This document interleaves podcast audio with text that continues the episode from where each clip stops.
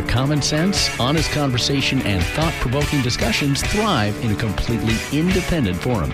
This is the Roundup Podcast. Here now is your host, Jeff Eager. Hello and welcome to the Oregon Roundup podcast. Today we have a very interesting interview with former Clatsop County District Attorney Joshua Marquis. Josh was the district attorney for Clatsop County, which includes Astoria for, a, as he puts it, a quarter century. Prosecuted a bunch of cases up there and has some very interesting views on the state of criminal justice in Oregon. We talk about Measure 110, we talk about Measure 11, we talk about how to make sense of the differing interpretations of crime rates. Josh is a registered Democrat. He says he's always been a registered Democrat, has never voted for a nationwide national Republican, but his his views are definitely dissimilar from the folks that kind of lead Democrats in this state these days, although I would suspect his views are not so different than a lot of registered Democrats in this state. Hope you enjoyed the interview, and I'll talk to you after. All right, and now I'd like to welcome Josh Marquis, former district attorney of Clatsop County here in Oregon. Josh, how are you doing today? I'm doing fine. Thanks for having me. Thanks for joining us today on the Oregon Roundup podcast. Josh and I struck up kind of an email re- friendship recently over matters related to broadly speaking, law enforcement in Oregon. Extremely knowledgeable guy about prosecutorial things, all things prosecutorial. And so I thought it'd be good to have him come on since so much of kind of what is in the focus here in Oregon these days has to do with crime and issues around crime.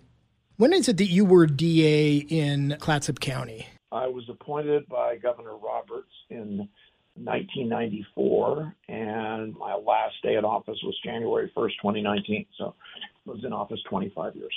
Are you from Oregon originally? not born here. I was born in Los Angeles. My father was a professor at the University of Oregon, and my parents moved to Eugene when I was about two. And then we lived overseas for two years, and I went to high school in California, and then I came back to go to undergraduate law school here. And with a couple exceptions, I moved down to California to be a speechwriter to the Attorney General of California at one point. And I was a newspaper reporter in Los Angeles, but I always kept coming back to Oregon because I really liked it. Maybe what we could start off with, Josh, is kind of an open ended question for you. Using whatever metric or definitions you want to use, how would you describe the state of affairs for criminal justice, criminality, prosecution, law enforcement, that whole world in Oregon as it stands right now? Sliding backwards badly, and Portland is a good example of that. Now, there's always, of course, a temptation, I think, by people like me who are in public office to claim that their era was the golden era and everything else sort of, you know, falls comparison. I'm really not thinking so much of what I accomplished, but there were some real giants in the 80s and 90s, like Mike Schrunk, the district attorney of Portland for 32 years and just did remarkable things. And now the district attorney of Portland is a man who I've known since he was a junior. I mean, not well, but I certainly Mike Schmidt, who has helped destroy the office and helped destroy Portland. What I see, I mean, this is big picture stuff, is when I started working in the DA's office as an undergraduate at U of O in the 1970s in Eugene, we were at a period in Oregon where we had a real hug a thug attitude. Oregon only had two or three prisons for the whole state. I think our prison population was about 3,000 at the time. And when people got sentenced to, quote, life in prison for murder, they served on average less than eight years. If they were sentenced to 20 years for rape, they probably did 18 months. And eventually, Oregon was always patting itself on the back particularly in the 70s and to some extent the 80s, about how enlightened and smart it was, and crime got worse and worse, as it did in many parts of the United States. But Oregon didn't really have any big cities other than Portland. There wasn't a real good reason for it. In the late 1980s, a lot of grassroots groups started agitating for victims' rights, for truth in sentencing. At about the time I started practicing law in 1981, And there was a real sea change. And it was not started by politicians, it was started by crime victims and to a lesser degree prosecutors. Prosecutors were not in the forefront. I'm afraid just kind of ashamed to say. And then by the late 80s, victims' rights started becoming law, and in the 90s, probably the most significant was the initiation of ballot measure 11, which is still mostly law. It has mostly been torn apart, which basically means real time for real crime. Quite simply, that if you committed murder, you serve 25 years. If you committed rape, you could you served eight. If you committed child molestation, you served six. Now, when most people hear that, they don't think of that as that radical, but it was. It also accompanying that was a significant reduction in crime, all during the 90s and early part of the 21st century. And what we've started seeing in about 2015, before the pandemic, is a reversal of that. Some district attorneys like Mike Schmidt in Portland have been elected completely abandoned. I reject the term progressive. It's used these days as a code word or a substitute for you know, left wing. I've been a Democrat all my life. I have never voted for a Republican for national office. I reject that, as, and I don't think criminal justice is something that can be easily lumped into right, left, conservative, Republican, Democrat. There was a huge positive change in Oregon and in many parts country, and there has been a real backtracking from that, particularly since probably about 2015, 2014. One of the things you brought up is that we're we're kind of slight, or I guess you in, implied, I guess, is that we're sliding back into kind of, as you put it, the hug a thug mentality of the '70s, which accompanied an increase in crime.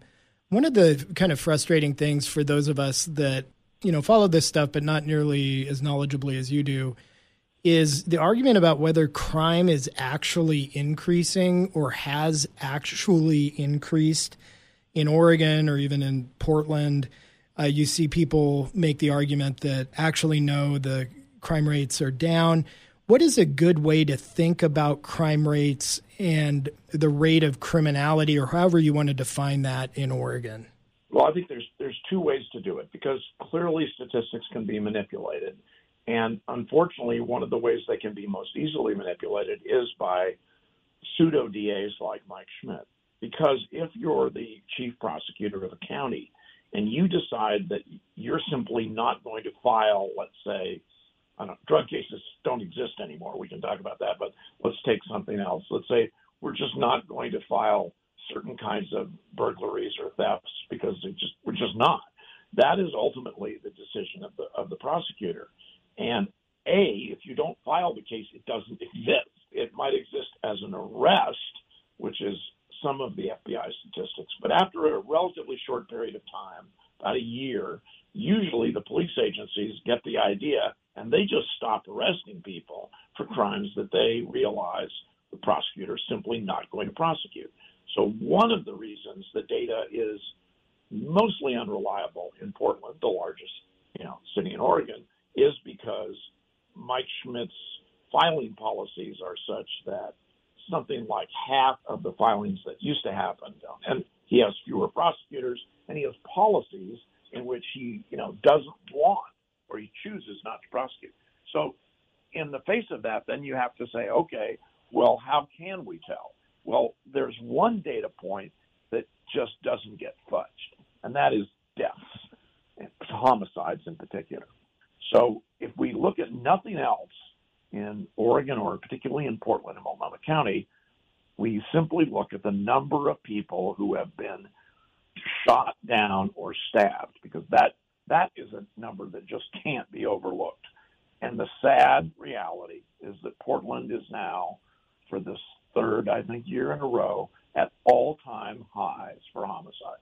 So whatever someone says about oh, well, burglary really isn't that bad, or drug abuse isn't that bad. You can't really say that about drug abuse because all we've done in Oregon for the last five years is just continually decriminalize drugs. Now, keep in mind, Oregon was never a place, at least in modern times, that put people in prison for drug possession. the Oregon Criminal Code was massively rewritten in 1971. And when that happened, although there were paper felonies, sentencing guidelines basically prescribed a at maximum 30 day sentence on your third or fourth conviction. So Oregon always had the second lowest rate of imprisonment for drug charges. And I don't disagree with that. I think it's a stupid reason to keep prisons, and most drug addicts are at their core addicts rather than criminals, although they're all addicts do not necessarily equal burglars. So to answer your question, I mean, there's also, you know, you you don't have to believe your lying eyes. I I don't live in Portland, but I my doctors are there. I do a lot of shopping there. You know, we go out to dinner there. So, you know, there's the old adage about if you boil the frog slowly, the frog doesn't know it's being boiled until it's dead. And Portland sort of strikes me as that. And I say that with absolutely no pleasure. Portland's 92 miles from Astoria. And I can see I've, I've been staying at, you know, downtown hotels and going to restaurants and shopping in Portland for 40 years. And Portland is degrading at a visible rate. It's terrible. It's still not cheap to live in Portland. I mean, people can point to the cost of, you know, housing in, in most parts of Portland. It's really, really high. It's true. But it's not just that there's 5,000 people living on the street. You know, the overdose rate, I mean, in the Oregonian, which has become a really lousy newspaper over the last 10 years, reported, I think just last week, in one 24 hour period, something like six or seven people killed over dead from overdoses. And the reason is that we have literally no criminal law enforcement anymore. For example, most people don't realize this, but first in, the, in 2017, we reduced, the legislature reduced all drug felonies to misdemeanors. And that made it to the point where really there were no more drug task forces. Just wasn't worth it. And then in 2020, voters were I conned by the Drug Policy Alliance, which is a Soros funded group out of Washington, D.C., into essentially legalizing all drugs. Now, the argument is, oh, it's just small amounts of drugs. Well, you know, and most people don't know what a gram or two of heroin or methamphetamine is. So the easiest way to describe it is, for example, OxyContin, which is a very powerful concentrated form of the drug Percodan. And right now in Oregon, you can possess 39 tablets of OxyContin, 80 milligram formulation, which is enough that if most ordinary people crushed it up, they would probably die because it is the equivalent of 15 doses of Percocet. So you, somebody could be caught with whatever, I can't do the math fast enough, you know, 39 times 15 ordinary doses, and that's considered a Class E infraction, which is below not having your license plate visible. I want to I want to get back to Measure 110 here here in a moment, Josh, but maybe circling back to the homicide rate or the, just the death deaths by other people in Portland. I saw a headline. I didn't read the story. I saw a headline. I think this week saying that the, the numbers this year are actually lagging in terms of homicides in Portland compared to the previous two years. Did you see that story by chance? One of the headlines I'm looking at, this is from the Oregonian, says Portland homicides have slowed. Here's why experts aren't ready to call it a trend. That was from two days ago. The story today reads headline Man woman found shot to death in Northeast Portland, city closing in on 2022 homicide pace. so, I mean, I get, I mean, at one level, course, you'd rather not think that people are, you know, being mowed down at, you know, historic rates. And there, there did appear to be a slight slowing off of the really, really bad year we had last year, but that that appears to be going to hell this that quickly. If you extrapolate, you know, a certain number of deaths out of the first three months of the year over the rest of the year, and then you get a couple more that can uh, that can really change the the projection oh, yeah. for the rest of the year. You know, if you compare us to say Chicago, it's not terrible. We do not have a homicide rate like Chicago, but we don't live in Chicago. We live in Oregon. And for Oregon, this is a terrible rate. And I mean, and, and the other thing that's not often talked about is who the victims are.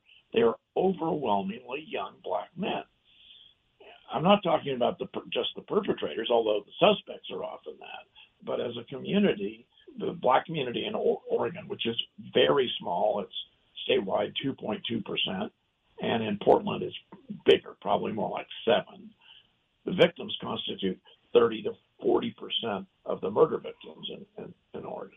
Yeah, and that's tragic and goes to the what I see, and you you might agree with this: the hypocrisy of people who call themselves progressive, saying, "Well, we we can't prosecute crimes because the people we prosecute tend overwhelmingly or disproportionately to be minorities. So are the victims. Therein, you have a problem." Well, enormously. I'm my memory. I'm trying to look on my wall for this particular plaque in 2000, what year was that? 2003, I was appointed by then Governor Kulongoski to a, something called the Oregon Criminal Justice Commission, which is actually the way Mike Schmidt made his bones. He, he eventually was appointed executive director of it. It used to be 20 years ago when I was appointed to it, it was a small policy shop that essentially did data research to, on, on crime trends. It has since, under Schmidt's tutorial and before he was elected DA in Portland, it became an advocacy shop with many, many more people in it that we're pushing. And one of the things people don't know is that essentially all federal money in Oregon is channeled through the Criminal Justice Commission. So it doesn't matter if you're a DA's office or a police department or a nonprofit, if you're looking for the hundreds of millions of dollars that flow from the federal government it flows through the Criminal Justice Commission. When I was nominated, it's a it's a position that requires Senate confirmation. One of the senators, who happened to be a black woman, had some concerns about my appointment because I, I've been pretty outspoken my entire professional life, and that was this is 20 years ago, and I was no less controversial then. And so I was told by the governor's office they wanted me to drive down to Salem, which is not a short drive, it's about 200 miles one way, and meet with this senator and allay her concerns.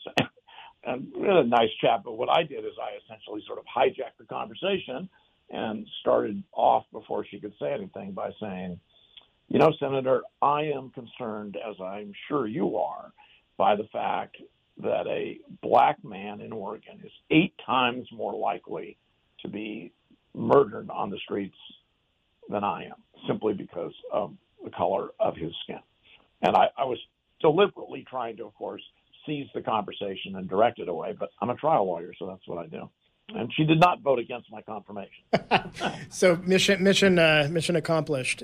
So let's let's get back to Measure 110 a little bit, and you you called it a fraud perpetrated on the voters of Oregon, and that's something I think there's a, a lot of evidence for that for that conclusion. But I want to start with the way that I think some Oregonians still think about Measure 110 and hard drug decriminalization in general is that it doesn't really impact people that aren't using those drugs, right? So you've got people that are addicted to this stuff. I think 110 was sold as a way to, you know, care for those folks rather than incarcerate them. And I think your average Oregon voter who ended up voting for that measure thought that that was a more humane approach and it wouldn't wouldn't really impact them, right?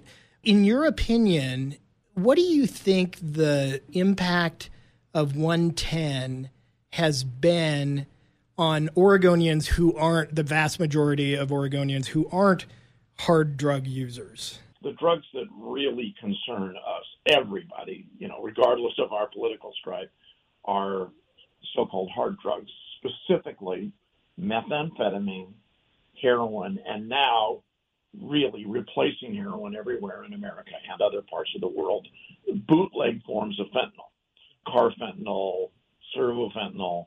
These are all analogs. The, the thing that's radically different about methamphetamine and fentanyl versus, say, cocaine and heroin is that cocaine and heroin require they are semi natural. So in order to get heroin, you need to grow poppies, and then you turn the poppies into morphine. You turn the morphine into diacetylmorphine, and that's heroin. With uh, cocaine, you have to grow the cocaine plant, and then you boil it down. So heroin and cocaine always required fairly large international. Neither of those drugs grows easily in the United States. It comes from, you know, either the Golden Triangle in Thailand and Laos, in the case of heroin, or in cocaine, most of South America. Other than, say, the recreational use of cocaine that was, I guess, widespread within the upper middle class community. I mean, I, I was in law enforcement my whole adult life, so I only ever saw it from the other end of the of the handcuffs, so to speak. Generally, I think you're talking about a relatively small part of the population that takes a syringe and jams it into their arm or smokes it. So, yes, most of Oregonians were able to frame it as well, certainly. And, and of course, Drug Policy Alliance had millions, literally, three, four, five million bucks. The other side, which I participated in, we were pathetic. We had $150,000. I think I threw in one or 2,000, which is as much as I could. And we weren't even to buy, able to buy a single TV yet because the other side had so much money, they were able to totally frame the conversation.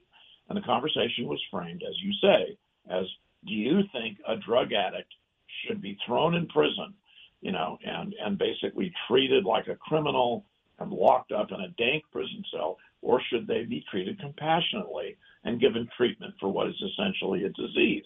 Now, if you frame it that way, it's sort of like, do you think we ought to feed this baby or do you think we ought to feed it with a stick? And of course, the answer is, well, you want to be compassionate. Part of the problem was the degeneration of the media because nobody was asking hard questions like, how many people are actually in prison for drugs in Oregon? The answer is virtually nobody. In fact, there have been in campaigns and say since 2010 in Oregon, I was thinking of one that essentially made civil forfeiture impossible. They were looking for horror stories about how the cops had, you know, gone in and seized some poor old lady's, you know, house because somebody had, had once trafficked cocaine in there. And they literally couldn't find any horror stories in Oregon. So they took stories from Louisiana and repackaged them to make them look like they were from Oregon. So that's really what happened in, in 2020 is the Drug Policy Alliance, which believes uh, sincerely in legalizing drugs. They think it's A, none of the government's business, B, it's a purely medical problem, you know, C, the government has no business doing this. They wanted a state that was sort of like the three bears, not too big, not too small, just right. Oregon had already legalized marijuana. We were the first state, in fact, I was part of it in the mid 70s to uh, functionally legalize marijuana, which I thought made sense.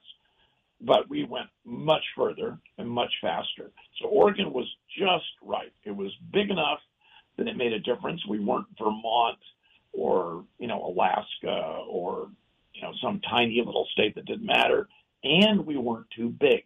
We weren't Illinois or New Jersey or certainly not California. And most of the state is always pretty libertarian may not be the right word, but kind of you know do your own thing and it's not the government's business.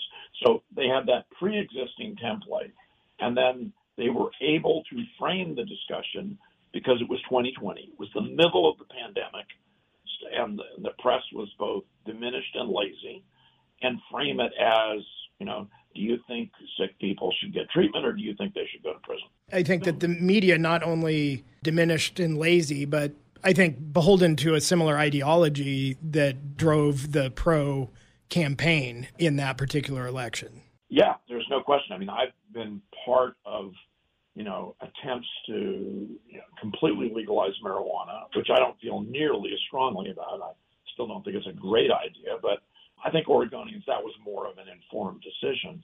But 110, I've been pretty outspoken about this, and, and I felt frankly like I was outstanding in my field, meaning not outstanding in my field, but outstanding in my field because I really found almost nobody institutionally. I like writing op-eds. It's easy for me, and I know most of the newspapers in Oregon. So, and that's one way to basically one of the few ways if you don't have a lot of money to get out is to write a 600 word op-ed in the Oregonian or the or one of some of the one of the daily newspapers that still exist.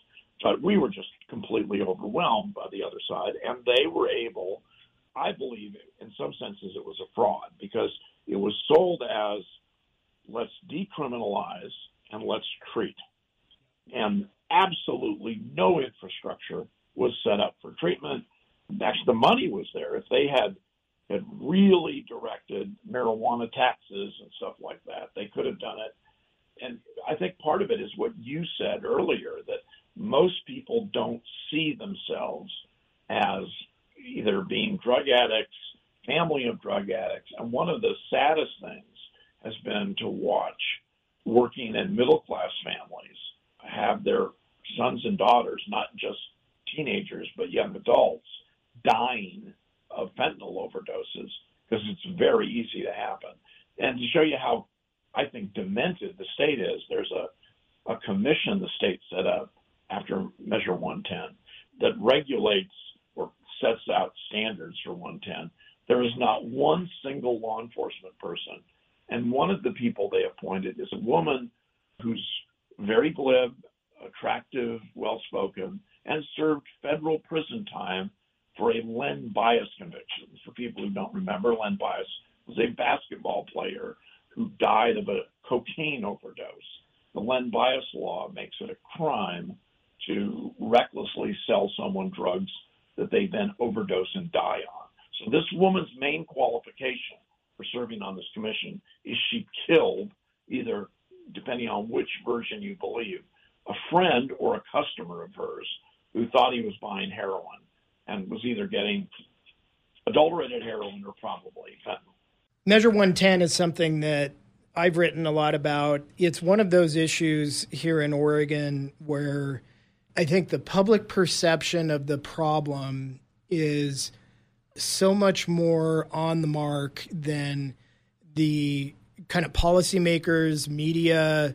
I'm going to call them elites. I don't mean that in a necessarily pejorative sense, but the people that kind of influence actual decision making in Oregon, those folks don't get it. But you talk to people on the street, and they're like, yeah, legalizing drugs was a bad idea, or decriminalizing hard drugs was a bad idea look at where we stand now. Are you able, given your prosecutorial background, how would Measure 110, uh, or if it has, the fact that we've decriminalized those hard drugs, how has that contributed to, say, homelessness in Oregon, or if you think it has, and or upswings in crime, particularly maybe property crime in Oregon? Well, unfortunately, both kinds of crime. Generally speaking, the heroin type drugs, meaning opioids and depressants, a typical opioid addict is of relatively little risk other than when they're trying to find their drug. Because when they're happy, when they've injected heroin or fentanyl or back when I was in high school, pentobarbital or reds or yellow jackets or whatever, which are not in the lexicon anymore, that that person just goes to sleep. On the other hand, stimulant drugs, cocaine is one of them, much worse is methamphetamine, makes people aggressive, mean, hypersexual. Methamphetamine is in many ways sort of like total nightmare drug. It is directly related to violent antisocial behavior, which in fairness, heroin and opioids by themselves generally aren't.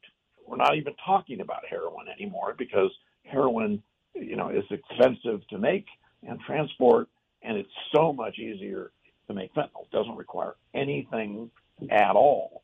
If I can use an analogy, one of the things we probably don't have time for, and I am probably ironically best known in national legal circles as an advocate of capital punishment. I have both defended capital cases, but I have more frequently prosecuted them. And more importantly, I've also written law review articles, I've debated it, not only in the United States but overseas. But there was a an exchange that probably could be just as well applied to what you were talking about about this gap between regular citizens and sort of the elite that I think has just as applicable. And it was right after Timothy McVeigh was executed by the federal government for the murder of almost 200 people in Oklahoma City. And I was watching C SPAN. My wife was getting me to watch C SPAN. And they were doing clips from the English language versions of foreign news services. So Radio France, Deutsche Welle, Radio Televisione Italiana, the Italian one. So these are the English language versions. And they were interviewing a guy who was the head of Amnesty International, who ironically, six months later, I was doing a debate with in Brussels. But at the time, he was trying to explain the difference between support, in this case for capital punishment in America and Europe. And it could be just as easily transferred to what you're talking about. And what he said in broken English was, well, in Europe, you have the leaders or head of the people, but in America, you have the people who are ahead of the leaders. Now, what he was trying to say was that as a democratic form of government, small d, we generally let decisions be made literally directly by the people in America to some degree. And in Europe, it's much more common to have a Republican form of government where small r, where the people who are elected make these decisions. He was talking about capital punishment, but it could easily be applied, as you just said, to say, you know, the the issue about drugs. I don't attribute ill motive for the people who supported Measure 110. I don't think they wanted to see thousands of Oregonians die from overdoses or for homelessness to explode. But if you just look at, I mean, real basic numbers, I looked up one data point yesterday about how many deaths were there in America 50 years ago in 1973 from drug overdoses. And the answer is about 6,000. This year, there were 70,000 in the United States. I read some things about you know our uh, our country's uh, life expectancy has started to slide backwards for the first time in a really long time, and a lot of that has to do with the increase of drug overdoses nationally. Back to 110, it seems to me, I've argued with people online about this, which is not a productive endeavor, but the I'll say, well, if 110 were up for a vote right now, it would fail dramatically, or if a Conversely, if a measure to repeal 110 were on the ballot, it would pass overwhelmingly. And then people throw these, you know, drug policy organization polls that ask the pretend question you mentioned earlier. First of all, is there an effort underway to repeal, uh, like a viable, semi viable effort to repeal 110 floating out there? And I don't mean just bills in the legislature that aren't going to go anywhere. Is anyone that you know of looking at a ballot measure to repeal this thing? No. One of the, nice things about Oregon, it can be, is that Oregon invented the direct initiative system. A man named William U'Ren, U apostrophe R E N. He was a, a one term state representative from Clackamas County in 1898, and he came up with the idea of direct referendum. The problem with it, and it has been the source of much good in Oregon, not just in criminal law, but many other things. But it still now requires a couple million bucks. So somebody would have to bankroll an initiative. The Oregon Democratic Party, which I used to be part of, I'm still I still am registered as a Democrat, but I don't identify as such. The Democratic Party would never allow any of its functionaries to be involved in it. I don't think the Oregon Republican Party is that invested in it. They're much more interested in other culture war things like abortion, which they might as well just throw themselves up against a wall in Oregon. And so the short answer is there is nothing percolating or or getting moving to either have the legislature vote on it, which would I think be hopeless at this point because the Democrats have almost a supermajority. But the other way, of course, and it's what I've been advocating for not just Measure 110, which is just re refer it, take the same language, put it back in front of voters, except let's have a real conversation.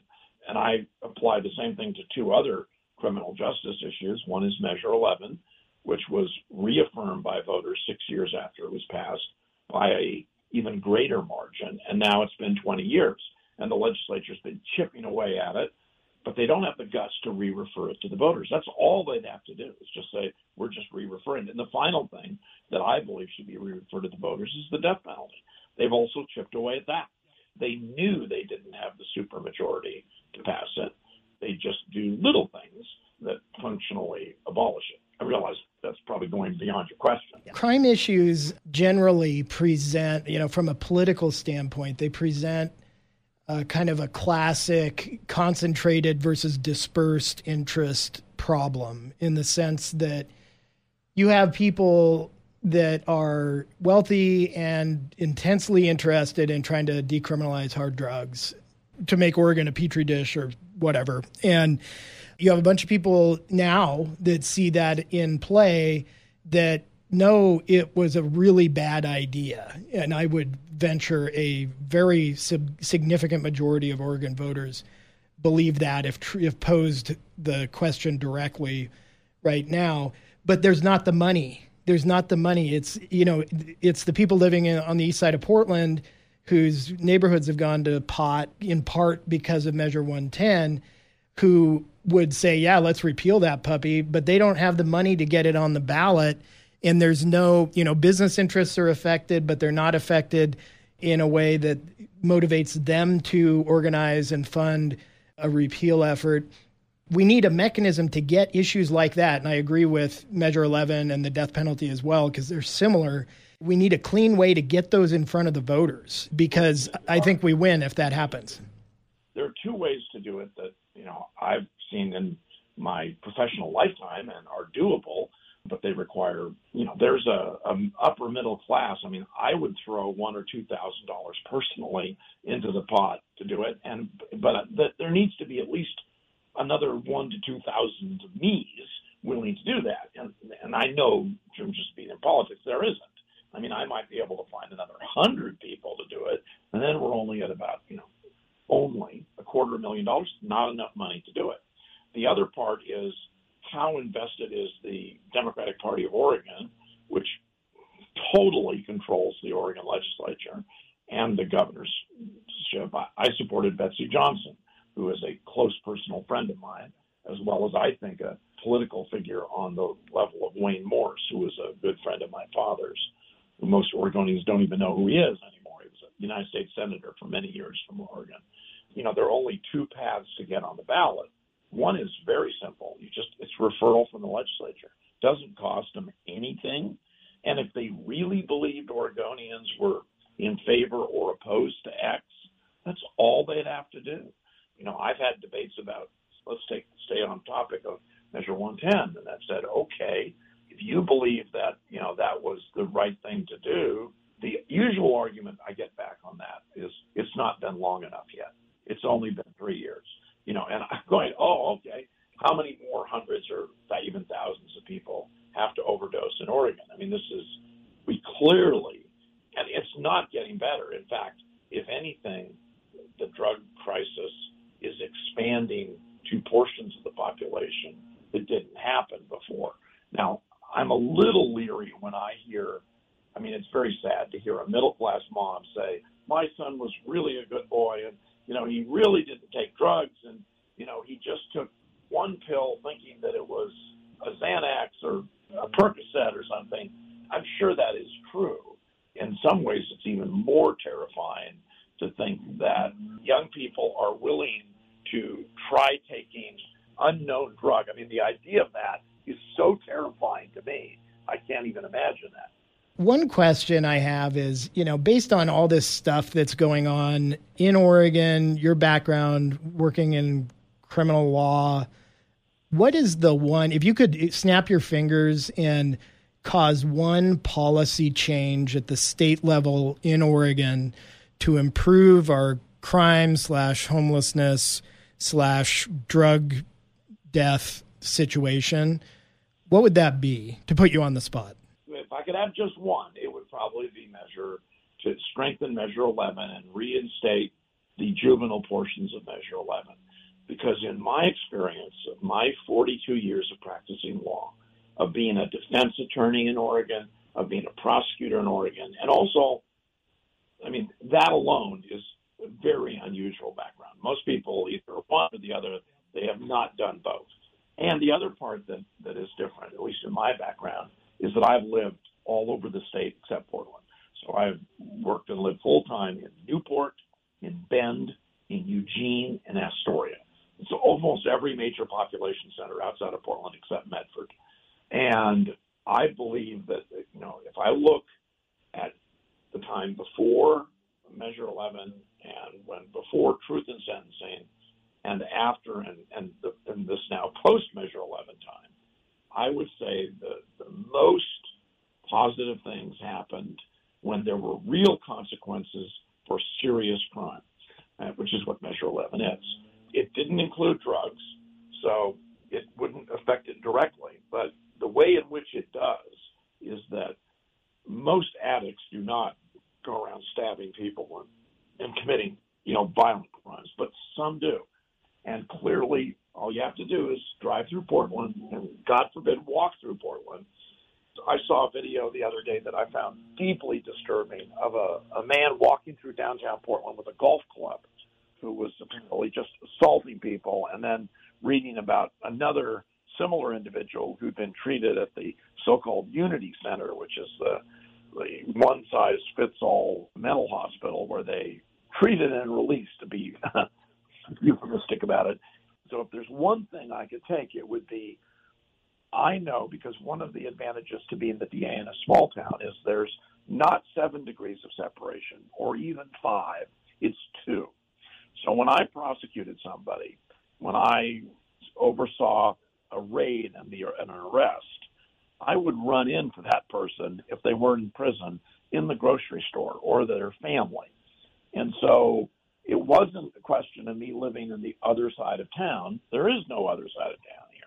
It creates a degree of responsibility that I had to face, but also other people. So if there was one thing that I saw that I thought really improved things, it was when serious crime was dealt with seriously, and more importantly, the criminal subpopulation knew that. Because although I'm not saying that everything works on a, you know, simply a well, people know they're going to go to prison, so they're not going to commit those crimes. It's obviously not that simple, but it, it made a huge difference. I remember going around to high schools. It was an I governor when Ted Kulongoski was governor he had this shtick where he'd go to the local high school and he'd have the presiding circuit court judge stand on one side of him and the district attorney on the other, and he'd basically scare the crap out of the high school students and talk to them about this is right at not long after Measure 11 passed. Then I, I spent a lot of time. I was always willing to talk to high school classes, and I've done that in Astoria and Salem, other places. And what I found fascinating was the degree to which high school students who couldn't tell you who the president was or you know whether Bulgaria was a rock band or a country, but they could tell you how much time that they would do in prison if they used a weapon and robbed somebody. That really penetrated the body politic, the knowledge of ordinary Oregonians, young Oregonians who the, the most dangerous people in America are 18 to 25 year old men, and because they're the ones who commit most of the crime. I think it really had an impact. But it's not the kind of thing you can just do on a, a casual, occasional basis. Well, that's all the time we have today, Josh Marquis. Where can Roundup listeners find more of your work? You mentioned your op eds, maybe a Twitter feed. Where can they find you? My Twitter feed, everything either goes by my real name, Joshua Marquis, or my email address, which I've been using the same one for over 30 years. It's CoastDA, not very original. I'm the I was the DA on the coast, so it's just the other way around. C O A S T D A. There's a website which is also called coastda.com. My wife Cindy Price, who is an editor, basically almost every single op-ed I've written for the last 23 years is posted there up till today. So there's you know probably three or four hundred opinion pieces posted there, and it's the same handle on Twitter. That's great, Josh. And I want to thank you for being outspoken on these issues, including during times where it was really uncomfortable and difficult for people to do so. It's better to be consistently right. Have people always say nice things about you, I think. For somebody who is no longer in office, I'm risking less now, other than just, you know, the opprobrium of I used to testify in the legislature. They grudgingly listened to me. Now they don't even grudgingly listen to me. I'm not surprised, but that means you're doing the right thing. I appreciate you for having me on and keep up the good work. Thanks, Josh. Thank you. I hope you enjoyed that interview with Joshua Marquis as much as I enjoyed doing it. Went a little long on the interview, so I'll keep this short. Thank you for listening to the Oregon Roundup podcast. If you have not yet subscribed to this podcast on Apple Podcasts, Google Podcasts, Spotify, or whatever app you use to listen to podcasts, go ahead and subscribe there, please. It helps other people find us. Go ahead and leave a five star review if you like what we do. That also helps people find us. Appreciate you listening, and we'll be back in studio soon. Thanks for listening to the Roundup Podcast. To share your thoughts with Jeff, you can email him at jeff at OregonRoundup.com. You can also subscribe to his newsletter at OregonRoundup.substack.com.